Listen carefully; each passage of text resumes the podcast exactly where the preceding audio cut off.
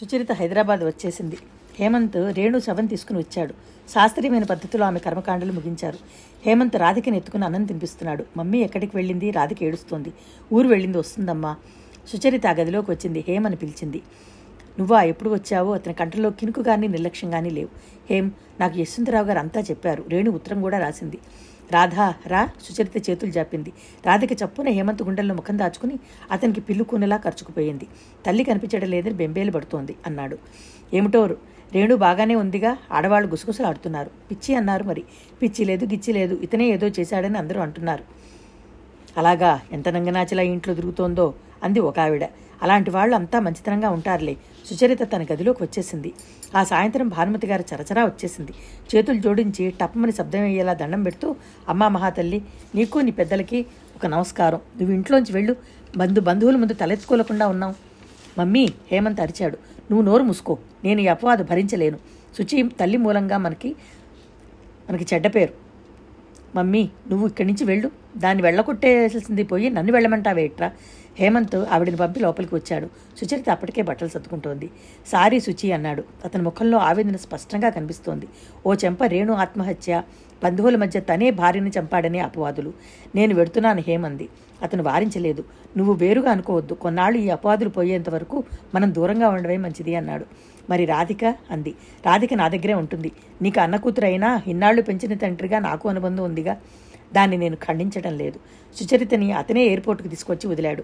Plane time అయింది. ఆ కళ్ళ నిండా దిగులు దైన్యం ఒంటరితనం. అతను సుచరిత చెయ్యి అందుకుని రెండు చేతులతో పట్టుకున్నాడు. చాలా తగ్గు స్వరంతో శుచి బీ బ్రేవ్ అన్నాడు.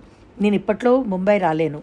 ఫోన్ కూడా చెయ్యను. నువ్వు ఎదురు చూడవద్దు. అవేవి చేయకపోయినా నువ్వు నా గుర్తుంటావు. సుచరిత తల ఊపింది. అది తనకి తెలుసు. అతను తన క్షేమం కోసమే అపవాదం నుంచి దూరంగా ఉండటం కోసమే సుచరితని చాలా దూరంగా ఉంచేస్తున్నాడు. ప్లేన్ దగ్గరికి వెడుతూ వెనక్కి తిరిగి చూసింది. హేమంత్ చెయ్యి ఊపాడు. సుచరిత చెయ్యి ఊపింది. సుచరిత బొంబాయి రాగానే షాజీకి ఫోన్ చేసింది. సార్ నేను ప్యారిస్ వస్తున్నాను. Very good. Thank you my dear అన్నాడు ఉత్సాహంగా. సుచరిత ప్రొఫెషనల్లో ఊపిరాడనట్టుగా అయిపోయింది. ఇప్పుడు సుచరిత ఒక ప్రముఖ వ్యక్తిగా మారింది. దేశ దేశాల పర్యటన. అదో లోకం. హేమంత్ అప్పుడప్పుడు ఉత్తరాలు రాస్తున్నాడు. వాటి నిండా రాధిక కబుర్లే. పెళ్ళి గురించి అతను ఎత్తటం లేదు. సుచరిత అడగటం లేదు. ఐదారేళ్ళు ఇట్టే గడిచిపోయినాయి. అప్పుడప్పుడు రాధిక హేమంత్ కనిపిస్తూనే ఉన్నారు. హేమంత్ తల్లి పోయింది. ఆవిడకి హేమంత్ని సుచరిత చేసుకోవడం ఏమాత్రం చేసి ఇష్టం లేదు. దానికి కారణం ఏమీ లేదు. తను ఇంత ప్రాణంగా భావించే కొడుకే సుచరితని ఎక్కువ ప్రేమిస్తాడు అనేటువంటి బాధ. ఆవిడ హార్ట్ అటాక్తో పోయిందని హేమంత్ టెలిగ్రామ్ ఇచ్చాడు. సుచరిత వచ్చేసింది. ఆ ఇంట్లో ఇదివరకటి కళే లేదు సందడి అసలే లేదు. రాధిక ఎనిమిది సంవత్సరాల పిల్ల అయింది. సుచరిత రాగానే నమస్తే ఆంటీ అంది ఆరిందాలాగా. సుచరిత నవ్వుముఖంతో చూసింది. రాధిక ముఖంలో అన్నయ్య రవి పోలికలు స్పష్టంగా కనబడుతున్నాయి. మీకు గది శుద్ధం చేసి ఉంచాను రండి చూపిస్తాను అంది. సుచరిత ఆశ్చర్యంగా చూస్తూ రాధిక వెంట వెళ్ళింది. గది సుచరిత ఇష్టానికి అనుగుణంగా సర్దింది. మా డాడీ చాలా బిజీగా ఉంటారు. మీకు ఏదైనా కావాలంటే నాకు కానీ మా పర్మనెంట్ శుభమ్మకు కానీ చెప్పండి. మీకు ఆకలిస్తుంటే త్వరగా స్నానం చేసి రండి భోజనం పెడతాను. సుచరిత ముగ్ధురాలయ్యింది హేమంత్తో అంది చాలా బాగా ట్రైనింగ్ ఇచ్చావు. ఆ ట్రైనింగ్ అంతా మమ్మీదే. ఆవిడ ఒంట్లో బాగుండకపోవడం నేను బిజీగా ఉండడంతో రాధిక కళ నేర్పించింది. నేను వేరేగా ఉన్నానే అని చాలా ఈర్ష్యగా అనిపిస్తోంది. త్వరలో నువ్వు మాలో ఒకరివి అయిపోదువు గాని అన్నాడు అతను. అవును హేమంత్ నేను కూడా ఆ క్షణం కోసం ఎదురు చూస్తున్నాను. ఈ ప్రొఫెషను ఈ తిరుగుడు ఈ సందడి నాకు విసుగొచ్చేసింది. ఒక్కోసారి ఎంత ఒంటరితనంగా అనిపిస్తోందో నీకు తెలియదు. ఆ పరిస్థితి చాలా భయంకరంగా అనిపిస్తుంది. నేను ఇక దూరంగా ఉండలేను నా వల్ల కాదు కావడం లేదు. నేను కూడా అలసిపోయాను. నాకు నీ దగ్గరగా ఉండాలని మరీ మరీ అనిపిస్తోంది. సుచరిత అతని గుండెల మీద తలదాంచుకుంది. ఇంతలో డాడీ అని అధిక రాధిక అరుపు వినిపించింది. హేమంత్ సుచరిత ఉలిక్కిపడ్డారు. సుచరిత హేమంత్ని వదిలేసింది. నాకు బామ్మ ఎప్పుడో చెప్పింది అట్లాగే అయింది అంది ఆరిందాల. ఏం చెప్పింది మీ బామ్మ? హేమంత్ చిరునవ్వుతో అన్నాడు. రాధి నేను చచ్చిపోగానే ఈ ఇంటికి సుచరిత అనే ఒక మహాతల్లి వస్తుంది. ఆవిడ మీ నాన్నని పెళ్ళి చేసుకుని నేను ఇంట్లోంచి వెళ్ళగొడుతుంది అని. ఛీ! హేమంత్ ఈడ్చి చెంప మీద కొట్టాడు. హేం సుచరిత వారిచ్చింది. రాధిక ఏడుస్తోంది. నాకు తెలుసు ఈ రాక్షసి మూలంగానే నువ్వు కొట్టావు. బామ్మ నాకు చెప్పింది.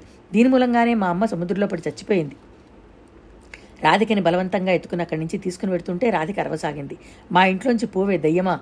అని పిచ్చి పిచ్చిగా మాట్లాడసాగింది. సారీ శుచి రాధిక చిన్నపిల్ల. అమ్మమ్మ అమ్మ ఏదో చెప్పి మనసు పాడు చేసింది. లేదు హేమంత్ మీ అమ్మ చాలా పకడ్బందీగానే నన్ను నీ దగ్గరికి రాకుండా జాగ్రత్త వహించి వెళ్ళింది. రాధిక పెద్దదైతే తప్పకుండా నిన్ను అర్థం చేసుకుంటుంది సుచి ఆ నమ్మకం నాకుంది. సుచరిత పెదవుల మీద విరక్తితో కూడిన చిరునవ్వు మెదిలింది. రాధిక పెద్దదవ్వాలా? ఇంకా ఎన్నేళ్ళు అంది. రాధిక అన్నం మానేసి కూర్చుంది. సుచరిత ఆ ఇంట్లోంచి వెళ్ళిపోతే గాని అన్నం తినను సిద్ధించి కూర్చుంది. రాధిక అరుపులు సుచరితగా తిట్టడం అన్నం మానేసి భీష్మించుకుని కూర్చోవడం పని వాళ్ళందరికీ గుసగుసలు కారణమైంది సుచరిత ప్రయాణం అయింది హేమంత్ ఇంట్లో లేడు. నేను వెళ్ళానని మీ అయ్యగారికి చెప్పు అంది సుబ్బమ్మతో. అలాగే నమ్మా అంది. తన వేలుతోనే ఆవిడ తన కంట్లో పొడుచుకునేలాగా చేసి వెళ్ళింది. బహుశా ఇప్పుడు ఆవిడకి ఆత్మకి శాంతిగా ఉండుంటుంది. హేమంత్తో వెడుతున్నానని చెప్పలేదు. జ్వరంగా ఉండడంతో బాగా చలేస్తోంది. బయట మెడం చుట్టూ కప్పుకుని కూర్చుంది. కిటికీ చువ్వను పట్టుకుని మోచేతి మీద తలదించుకుని కళ్ళు మూసుకుని కూర్చుంది. సుచరితకి ఎందుకో హఠాత్తుగా బతకాలనిపించడం లేదు. ఈ జీవితం మీద ఇచ్చ నచించసాగింది శుచి అన్న పిలుపు వినిపించింది. తలెత్తి చూసింది ఎదురుగా హేమంత్. అతని ముఖం చూస్తే జరిగిన దానికి ఎంత బాధపడుతున్నాడో అర్థమవుతూనే ఉంది. ఆ క్షణంలో చిక్కిపోయినట్టు ఉన్న అతని మొనం చూస్తే చాలా జాలేసింది. ఏం తప్పు చేశాడని అతనికి ఇంత వ్యధ? శుచి అన్నాడు. ఆ కంఠంలో వేడుకోలు ఆత్మీయత బీ బ్రేవ్ అంటావు అంతేనా? హేం నిజం చెప్తున్నాను. ఇదంతా భరించే శక్తి నాలో లేదు. నేను ఈరోజు బలవంతంగా కాళ్ళేడ్చుకుంటూ వెళ్తున్న మనిషిలా శక్తి లేకపోయినా తప్పనిసరి కాబట్టి పెడుతున్నాను. హేమంత్ మన అదృష్టంలో అసలు మనిద్దరం కలిసి బతకాలని రాసిపెట్టి లేదేమో. విడిపోవాలనే ఉందేమో. రైలు కూత కూసి మళ్ళీ బయలుదేరింది. అతను వదలలేక వదలలేక వదిలేశాడు. మందులు వేసుకో జాగ్రత్త అని కేకపెట్టాడు రైలు ముందుకు వెడుతుంటే తిరిగి చూసింది. అతని ముఖం చూస్తుంటే సుచరితకి ఏడుపు వచ్చింది సుచరిత బొంబాయి వచ్చేసింది. మెల్లగా తన దైనందిక కార్యక్రమాల్లో కావాలని బలవంతంగా తనని తాను లీనం చేసుకోసాగింది. హేమంత్ ఉత్తరం రాశాడు. ఫోన్ చేశాడు. సుచరితకి జవాబులు వ్రాయాలనిపించలేదు.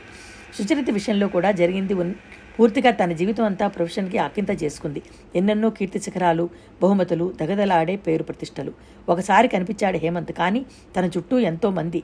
ఒకటి రెండు సార్లు హేమంత్ ఉత్తరాల్లో చేయుచాయిగా పెళ్ళి గురించి ప్రసంగం ఎత్తాడు కానీ సుచరిత జవాబు రాయలేదు. జీవితం తనని అనుకోకుండా అతనికి చాలా దూరం చేసేసింది. అతన్ని వదిలించుకుని రావాలంటే వీలు కాదు. హేమంత్ సుచరిత ఉత్తరాలు రాసుకుంటున్నారు. మాటలన్నీ టేప్ చేసి పంపించుకుంటున్నారు. సుచరిత హేమంత్కి అందనంత దూరంగా వెళ్ళిపోయింది.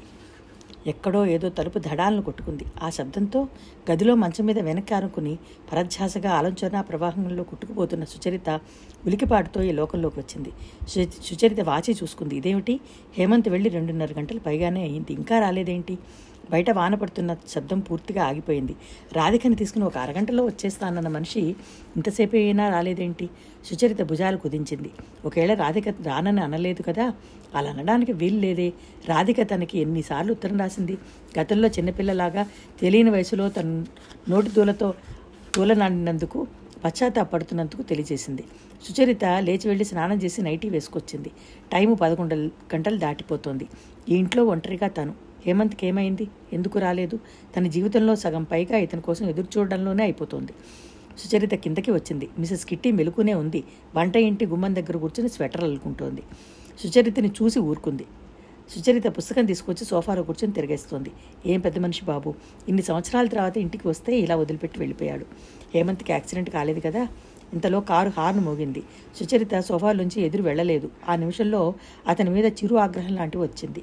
కారు లోపలికి వచ్చి ఆగిన శబ్దం వినిపించింది. డోర్ తీసి మళ్ళీ వేసిన శబ్దం అయింది. మనుషులు వస్తున్న అలికిడి వినపడింది. హేమంత్ వాకిట్లోంచే కిట్టి కిట్టి అని అరుస్తూ వచ్చాడు. సుచరిత ఆశ్చర్యంగా తలతిప్పి చూసింది. హేమంత్ వచ్చాడు. అతని వెంట రాధిక ఉంది. రాధిక రెక్కపట్టుకుని ఉన్నాడు అతను. రాధిక వెనక వెనక ఇంకో డాక్టర్ జయరాం గారు ఆయన వెనక పోలీసులు ఉన్నారు. హేమంత్ రాధికని తీసుకొచ్చి సుచరిత ఎదుగా సోఫాలో కూడలేశాడు. రాధిక భుజాల కిందకి కట్ చేసినటువంటి జుట్టు ముఖం మీదకి పడింది. తలెత్తుతూ పళ్ళు బిగించి I hate you daddy I hate you అంది. కళ్ళు మూతలు పడుతూ మత్తుగా మాట ముద్ద ముద్దగా షటప్ప నడిచాడు హేమంత్. ఇంతలో కిట్టి అక్కడికి వచ్చింది మిస్సెస్ కిట్టిని చూడగానే హేమంత్ పులిలా ఒక్కసారి ఆమె మీదకి లంఘించి రెండు చేతులతో గొంతు పట్టుకున్నాడు. యూ డెవిల్ యూ బిచ్ నన్ను నమ్మించి ఇంత ద్రోహం చేస్తావా? నా ఇంట్లో ఉంటూనే నా కొంపకి చిచ్చు పెడతావా? అప్పటికే డాక్టర్ గారు చప్పున హేమంత్ని ఆపుచేసి బలవంతంగా కిట్టిని విడిపించారు. కిట్టి భయంగా ఆగ్రహంగా చూసింది. What is this sir? అంది. ఏమిటా? పోలీస్ స్టేషన్ నడమ్మా. అక్కడ నీ పిరియుడు రంగా నీకోసం ఎదురు చూస్తున్నాడు. పద పద అన్నాడు పోలీస్ అధికారి. ఆ మాట వినగానే కిట్టి మొహం వెలవెలా పోయింది. గెటౌట్ అన్నాడు హేమంత్. రాధిక సోఫాలోంచి తూలుతున్న శరీరం ఆ కిట్టి వైపు పరిగెత్తింది. ఆంటీ రంగా నేను పెళ్ళి చేసుకుంటామని అన్నాం అని డాడీ కోపం. నేను నీ దగ్గరికి వస్తాలే భయపడకు. నన్నెవ్వరూ ఆపలేరు. రంగా అంటే నాకు ఇష్టం నేను అతన్ని ప్రేమించాను. నువ్వు ప్రేమించావా? అయితే ఇద్దరం పెళ్ళి చేసుకుందాంలే అని తూలుతూ మాట్లాడుతోంది. అప్పటికే పోలీసులు కిట్టిని తీసుకువెళ్ళారు. డాక్టర్ గారు హేమంత్ రాధికని బలవంతంగా తీసుకొచ్చి సోఫాలో కోలేశారు. డాక్టర్ గారు మెడికల్ కిట్ తెరిచి ఇంజెక్షన్ ఇచ్చేస్తూ హా హాట్ వాటర్ కావాలి అన్నారు. సుచరిత వంటింట్లోకి పరిగెత్తింది. అక్కడంతా కొత్త. ఏ వస్తువు ఎక్కడుందో తెలియదు. లైటర్ వెతికి వెలిగించి తప్పున వేడి నీళ్ళు పెట్టింది. హేమంత్ సిరంజి తెచ్చి అందులో వేశాడు. ఓ హెల్ అతను గొణుక్కున్నాడు. ఆ నిమిషంలో అతన్ని ఏమైంది అని అడిగే సాహసం కూడా చేయలేకపోయింది. డాక్టర్ గారు సోఫాలో పడున్న రథకి రాధికకి ఇంజెక్షన్ ఇచ్చారు. రాధిక ఇంకా అరుస్తూనే ఉంది. I hate you daddy. నా పెళ్ళి నా ఇష్టం అంటూ. నాకు నిద్ర వస్తోంది. నేను రాను ఇక్కడే పడుకుంటాను. మెట్ల మించి జారుతూ అంటోంది. సుచరిత చప్పున సాయం చేసింది. హేమంత్ సుచరిత? రాధికని తీసుకొచ్చి మంచం మీద పడుకోబెట్టారు. రాధిక నిద్రమత్తులో జారిపోయింది. నిద్రలో అస్తవ్యస్తమైన ఆయన. రాధిక బట్టలు సరిచేసింది సుచరిత. ఆ ముఖంలో రవి అన్నయ్య మూలికలు స్పష్టంగా కనబడుతున్నాయి. హేమంత్ పైకి వచ్చాడు. సుచరిత అర్థం కానట్టు అతని మొహంలోకి చూసింది. ఓ హెల్ అతని కుర్చీలో కొలబడి మోచేతి వంపులో ముఖం దాచుకున్నాడు. హేమంతిని అంత నిస్సహాయ స్థితిలో అంతవరకు ఎప్పుడూ చూడలేదు. సుచరితకి ఆ క్షణంలో అతనికి వేడివేడి కాఫీ కానీ హార్లిక్స్ కానీ ఎంతో ఒక కప్పు ఎంతో అవసరం అనిపించింది. వంటింట్లో వెతికి కాఫీ కలిపింది. కప్పులు పట్టుకుని పై గదిలోకి వచ్చింది. హేమ్ ఇది తాగుంది తట్టి పిలుస్తూ. అతని కళ్ళు తెరిచాడు. అతని కళ్ళల్లో అనంతమైన ఆవేదన దిగులు కూడగట్టుకుని ఉన్నాయి. ఇద్దరూ కాఫీ తాగారు. ఏమైంది? కాఫీ తాగుతూ అడిగింది. అతను చెప్పసాగాడు. కిట్టి చాలా నమ్మకమైన మనిషి. చాలా రోజుల నుంచి ఇల్లు చూస్తోంది. ఆమె వెంట ఆమె తమ్ముడు అని చెప్పి రంగాన్ని పిలిపించుకుంది. తనకి అస్సలు అనుమానం రాలేదు. బాధ్యతగా ప్రవర్తించే కిట్టి దగ్గర రాధికను అప్పుడప్పుడు వదలడానికి తను సందేహించలేదు. రాధికలో కొద్ది రోజుల నుంచి ఒక రకమైన మార్పు రాగసాగింది చాలా నిర్లక్ష్యంగా వ్యవహరిస్తోంది. ఒక్కోసారి ఒంటరిగా కూర్చుని ఏడుస్తుంటే చూశాను. ఏమిటి అని నిలదీస్తే మా ఫ్రెండ్స్ అంతా నీ మీ అమ్మ పిచ్చిది కదా నువ్వు పిచ్చిదానివే అవుతావు. రాధిక పిచ్చిది పిచ్చిది అంటున్నారు డాడీ. నాకు పిచ్చి పడుతుందా? అని బేలగా అడిగింది. తనే ఎన్ని పనులున్నా మానుకుని రాతికతో ఎక్కువ కాలక్షేపం చేసేవాడు. సాయంత్రం అయితే క్లబ్బులు ఫ్రెండ్స్ కానీ ఏమీ లేవు. కిట్టి వచ్చిన తర్వాత అతనికి హాయిగా ఉంది. కానీ అసలు ప్రమాదం కిట్టి ద్వారానే గ్రహించలేకపోయాడు. రాధికకి ఆమె ఒక నా ఒకగానొక పిల్ల లక్షలకి వారసురాలు. రంగాని రాధిక మీదకి ఉసిగొల్పింది. ఓ చంప నీకు కూడా మీ మమ్మీలాగానే పిచ్చి రావచ్చు అంటూ భయ- భయపడుతూనే మేము నీకున్నామంటూ సాంత్వనోచ్చలాన్ని పలికేది. రంగా ద్వారా రాధికకి డ్రగ్స్ అలవాటు చేసింది. వారం క్రితం హేమంత్ డ్రగ్ తీసుకుని మత్తుగా పడి ఉన్న రాధికను చూసి నిరుత్తుడయ్యాడు. రాధిక గది వెతికితే అన్నీ దొరికినాయి. డాక్టర్ గారికి చూపించాడు. ఆయన రాధిక చిత్రమైన మనస్థితితో ఉంది. తల్లి రాగానే తనకి పిచ్చిపడుతుందేమోనని భయం వెంటాడుతోంది. మనోధైర్యం కల్పించాలి అదొకటే ఆమెకి మందు అన్నారు. శుచి నాకెవరున్నారు? నువ్వు తప్ప నేను నీకోసమే ఆరాటపడుతున్నాను. నీ గురించి లక్షసార్లు ఆలోచిస్తున్నాను. రాధికని ఇందులో నుంచి తప్పించగలిగిన దానివి నువ్వు ఒక్కదానివి. ఈరోజు నువ్వు రావడం నా అదృష్టం ఒకసారి దురదృష్టం నుంచి నువ్వు రాధికని తప్పించావు. రంగా రాధిక ఇద్దరూ పారిపోయి పెళ్ళి చేసుకోవాలని ప్లాన్ చేసుకున్నారు. అనుకోకుండా నువ్వు రావడంతో ఈ హాస్టల్కి వెళ్ళాను. షాపింగ్ పెడుతున్నానని రాధిక వార్తంతో అబద్ధం అబద్ధం చెప్పింది. గదిలో నాకు రంగాతో వెళ్ళిపోయి పెళ్ళి చేసుకుంటున్నట్టుగా ఉత్తరం రాసిపెట్టింది. గంటలో రైల్వే స్టేషన్లో మెడ్రాస్ ఎక్కబోతున్న రైల్లో ఆ ఇద్దరిని పోలీసులు పట్టుకున్నారు. రంగాన్ని చితకబాదితే ఇదంతా కిట్టి ప్రోత్సాహం అని చెప్పాడు. సుచరిత నిశ్చేష్టురాలుగా కుర్చీలో వెనక్కి అనుకుని కూర్చుని వింటోంది. హేమంత్ లేచాడు. సుచరిత ముందు నిలబడ్డాడు. అంతలోనే హఠాత్తుగా మోకాళ్ళ మీద కొలబడి సుచరిత ఒళ్ళో తలదాచుకున్నాడు సుచి నాకేం తెలియడం లేదు. చాలా భయంగా ఉంది. రాధికకి ఏదైనా అయితే నేను బ్రతకలేను. నీకు దూరంగా ఉన్న ఎన్ని సంవత్సరాలు అన్- తన్ నాకు తనే ఆలంబన అయింది. రాధిక నా కన్న కూతురే కాదు అన్న ఆలోచన నాకు రాదు. ఈ సమయంలో నువ్వు ఒక్కదానివే రాధికని రక్షించి నాకు ఇవ్వగలవు. రాధికకు తల్లి మరణం గురించి తెలుసు. మన ఇద్దరి గురించి కూడా తెలుసు. నేను నిన్ను పెళ్ళి చేసుకుంటే తనేమైపోతానోనని ఆమె భయం. రాధికకు నువ్వు ఏం నచ్చ చెప్తావో ఎలా చెప్తావో నాకు తెలియదు. తన మనసులోంచి ఆ భయం తొలగిపోయేలాగా చెయ్యి. డాక్టర్ గారే ఇది సూచించారు. ఇలాంటి విషయాలు మగవాళ్ళ కంటే ఆడవాళ్ళే బాగా చేయగలుగుతారు. సుచరిత అతని తల మీద చేయి వేసింది. హేం లే ఏమిటిది? అంది. ఇంతలో కారు బయట బోయి అని సౌండ్ వినిపించింది. అదిగో నా ఫ్రెండ్స్ వచ్చారంది సుచరిత. హేమంత్ ఆమెను వదిలి లేచాడు. పది నిమిషాల తర్వాత సుచరిత ఫ్రెండ్స్ అందరికీ కాఫీ కల్పించింది హేమంత్ని పరిచయం చేసింది. టైం అయిపోతోంది బయలుదేరి అన్నారు వాళ్ళు. నేను మీతో రావటం లేదంది సుచరిత. అదేమిటి? అన్నారు వాళ్ళు. నేను ఒక వారం తర్వాత బొంబాయి వస్తాను షాజీతో మాట్లాడతాను. ఈ లోపల ఫోన్ చేస్తానంది. ఇదేం చిత్రం? ఏమిటండి హేమంత్ గారు? మా సుచరితకి మీరేమైనా మంత్రం మంత్రం పెట్టేశారా? వాళ్ళు వెళ్ళిపోయారు. సుచరిత వాళ్ళని పంపించి తలుపు వేసి వచ్చింది. బయట తలితలు వారుతోంది తూర్పున తొలిరేఖలు విచ్చుకుంటున్నాయి. హేమంత్ సుచరిత దగ్గరికి తీసుకున్నాడు. థ్యాంక్ యూ అన్నాడు. వారం రోజుల తర్వాత సుచరిత హేమంత్ మ్యారేజ్ చేసుకున్నారు. ఈ నాలుగు రోజుల్లో సుచరిత తా- రాధికని తనంతట తనే కలుపుకుని చెప్పే కబుర్లతో హాస్యపు ధోరణితో నవ్వులతో రాధిక సరదాగానే ఉంది. రాధిక ముఖంలో నవ్వు చూస్తుంటే హేమంత్కి ఎంతో ధైర్యం వస్తోంది. ఆ రోజే ముగ్గురు బొంబాయి పెడుతున్నారు అక్కడ కుందన్ షాకి కొన్ని ఫైల్స్ బాంబ్ బ్యాంక్ అకౌంట్స్ అప్పచెప్పేసి అక్కడి నుంచి గోవా వెళ్ళి రెండు వారాలు ఉండాలని నిర్ణయించుకున్నారు. తనకి కూడా టికెట్స్ తెప్పించారు. అనగానే నేనెందుకు అంది రాధిక. ఎందుకేమిటి? కూతురిని తల్లి విడిచిపెడుతుందా? అంది సుచరిత. నేను మీ కూతుర్ని కానుగా అంది. హేమంత్ని ఎప్పుడైతే పెళ్ళి చేసుకున్నానో అప్పుడు నా కూతురు అయ్యావు ఓ థ్యాంక్ యూ ఆంటీ. ఎప్పటికీ ఇప్పటికి పర్వాలేదు కానీ మెల్లగా మమ్మీ అనడం అలవాటు చేసుకోంది డాక్టర్ గారు భార్య ఎయిర్పోర్ట్కి వచ్చి దింపుతానని అన్నారు. కారు బయలుదేరింది. డాక్టర్ గారు స్వయంగా డ్రైవ్ చేస్తున్నారు. పక్కన భార్య కూర్చుంది. వెనక సీట్లో మధ్యలో సుచరిత కూర్చుంది. కుడి పక్కన హేమంత్ కూర్చున్నాడు. అతని చెయ్యి సుచరిత ఒళ్ళో ఉంది. ఎడమ పక్కన రాధిక కూర్చుంది. రాధిక తల సుచరిత భుజం మీద అంచి ఉంది. Oh I love this journey అంటోంది రాధిక. ఇలాంటివి మనం చాలా చేయాలంది సుచరిత. హేమంత్ చెయ్యి సుచరిత చేతిని నొక్కింది. కారు రివ్వును పెడుతోంది. దూరంగా ఎయిర్పోర్ట్ కనిపిస్తోంది. కారు దిగి ఎయిర్పోర్ట్లోకి కాలు పెడుతుంటే సుచరితకి చాలా సంతోషంగా అనిపించింది. ఇక ఒకరికొకరు వీడుకో చెప్పుకోవాల్సిన అవసరం లేదు. ఇద్దరి మధ్య దూరం ఎడపాటు మాయమైపోయినాయి. ఇప్పుడు ముగ్గురు ఒకటే కుటుంబం. సుచరితకి మనసు ఆనంద శిఖరాన అభి- అధిరోహిస్తున్నట్టుగా అనిపించింది. కీర్తి శిఖరాల మీద ఉండే ఒంటరితనం ఎక్కడా ఉండదు. ఈ ఆనంద శిఖరారోహణంలో తన వెంట ఒక పక్క రాధిక మరో పక్క హేమంత్ ఉన్నారు. సుచరితకి ఆ క్షణంలో ఈ ప్రపంచంలో ఏ ప్రొఫెషను ఇవ్వనటువంటి తృప్తి ఏ బహుమతి సాటిరాని సంతోషం మనసంతా నిండసాగినాయి. ప్లేన్ వైపు నడుస్తుంటే నూతన లోకాల వైపు వెడుతున్నట్టుగా అనిపించసాగింది. సుచరిత ఒక చేయి హేమంత్ చేతిని మరో చేతిని రాధిక చేతిని అందుకుంది. ఆ స్పర్శలో కావలసిన వారు సొంతమైన వారు అయ్యారు అనే ఆనందం ఆమె అడుగులు ఉల్లాసంగా పడుతున్నాయి. ఆమె కళ్ళల్లో తీరం చేరిన నావల సంతృప్తి కనబడుతోంది.